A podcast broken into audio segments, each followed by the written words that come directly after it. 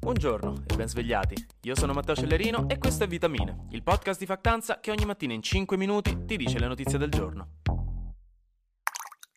Oggi si vota negli Stati Uniti, finalmente, l'election day è arrivato, quindi preparatevi perché se vi interessa oggi sarà pieno di maratone, di dirette dei giornali, sia su YouTube che sui siti online, sui sondaggi e sullo spoglio dei voti in tempo reale. Quindi sapete esattamente adesso che cosa mettere in sottofondo mentre studiate o state a casa da soli a far nulla, giusto per avere quella voce esterna che vi faccia sentire meno soli, per avere un feticcio di connessione umana seppur filtrata dal tasto play di YouTube.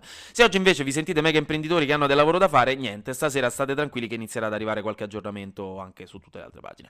Di sicuro le polemiche non mancano, specialmente dopo che il New York Times ha dimostrato che i russi hanno riattivato i loro profili social fake per spargere disinformazione e zizzania nel mondo americano, specialmente per contestare gli aiuti militari di Biden in Ucraina e per spargere diffidenza sulla legittimità delle elezioni. E diciamoci la verità, insomma, gli Stati Uniti sono quel paese in cui una frangia dei votanti crede letteralmente che i democratici siano dei satanisti che mangiano bambini nello scantinato di una pizzeria a Washington D.C.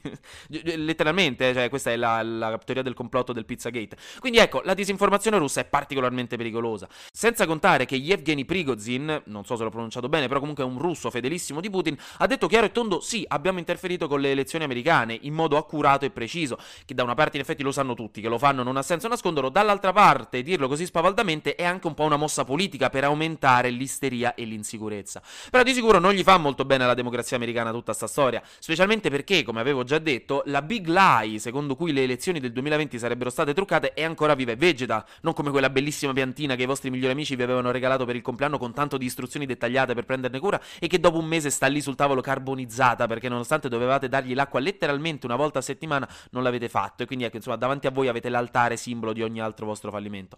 No, comunque anche in questi giorni si sta alzando la tensione e si sono letteralmente moltiplicate le minacce e le intimidazioni da parte degli estremisti di destra agli scrutatori e ai funzionari pubblici che si occuperanno di contare i voti. Raga, ma proprio roba greve, cioè tipo chiamate da numeri privati, stalking, minacce di morte, foto alle targhe della macchina diffusa online, pazzia.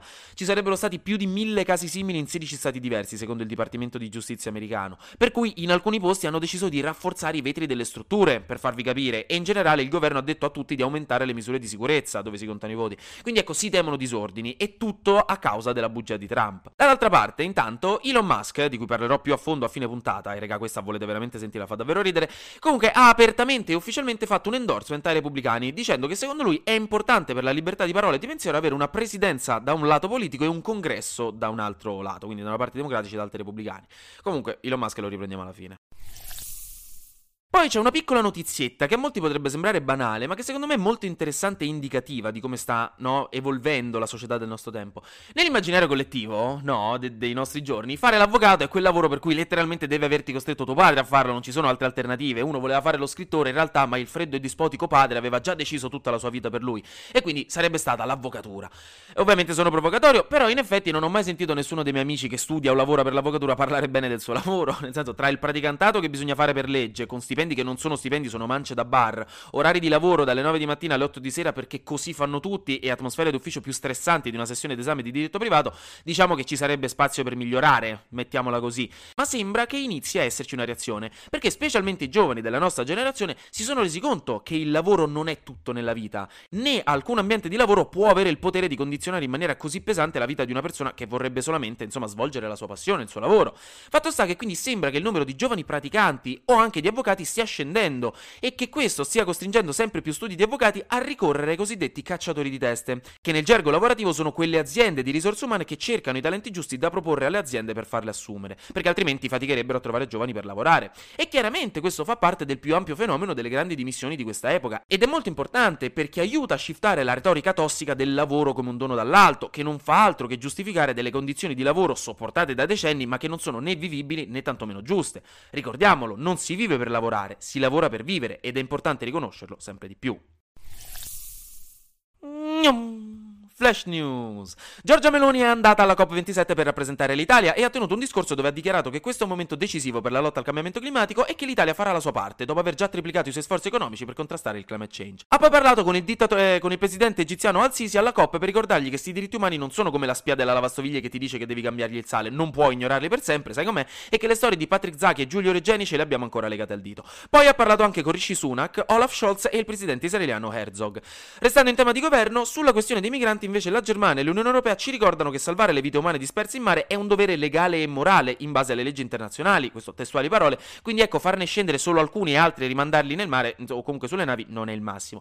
Però la Francia ha detto che è pronta a ospitare una parte dei migranti scesi in questi giorni per alleggerire il carico alle infrastrutture. Infine, oggi notizie tutta europea a quanto pare, la Commissione Europea vuole presentare nel 2023 una proposta per creare e mettere sul mercato nel 2026 un euro digitale, cioè l'euro digitale, una moneta virtuale che si creerebbe parallela a quella contante e che renderebbe più semplice pagare e mandarsi soldi virtualmente, in maniera gratuita e senza passare attraverso le banche come ora con le carte di credito.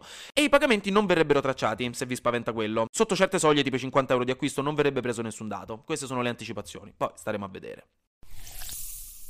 Oh, e infine arriviamo alla parte divertente su Elon Musk. Raga, bellissimo, ve lo giuro. In pratica su Twitter la gente si è scatenata perché appunto Elon Musk, ora che ha comprato Twitter, vuole cambiare un po' le cose, come la storia della spunta blu a pagamento, la libertà di parola sulla piattaforma, eccetera eccetera. E allora la gente ha iniziato a prenderlo in giro in un modo particolare. Alcuni profili verificati con la spunta blu hanno iniziato a cambiare il loro nome in Elon Musk e a mettere una sua foto, quindi a un primo occhio sembra che sia Elon Musk verificato con la spunta blu a twittare. Poi se uno vede, innanzitutto se uno legge i tweet e poi vede il vero nome utente che sta appena sotto la scritta principale, si rende conto che è finto, è tutto uno scherzo. Ma tant'è, hanno cominciato a prenderlo in giro twittando cose stupide che Elon Musk non avrebbe mai twittato, e Elon Musk li ha bannati.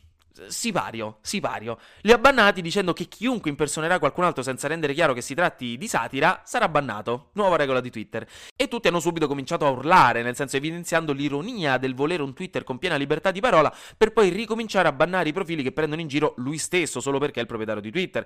Quindi niente, in queste ore Musk non sta passando alla storia come un esempio di coerenza, anche perché in teoria la Corte Suprema statunitense nel 1988 aveva specificatamente detto che l'imitazione satirica è a tutti gli effetti protetta dalla libertà di parola del primo emendamento della Costituzione americana. Quindi ecco, però comunque fa veramente ridere sta storia. Anche oggi grazie per aver ascoltato Vitamine. Noi ci sentiamo domani, perché sarà successo di sicuro qualcosa di nuovo e io avrò ancora qualcos'altro da dirvi. Buona giornata.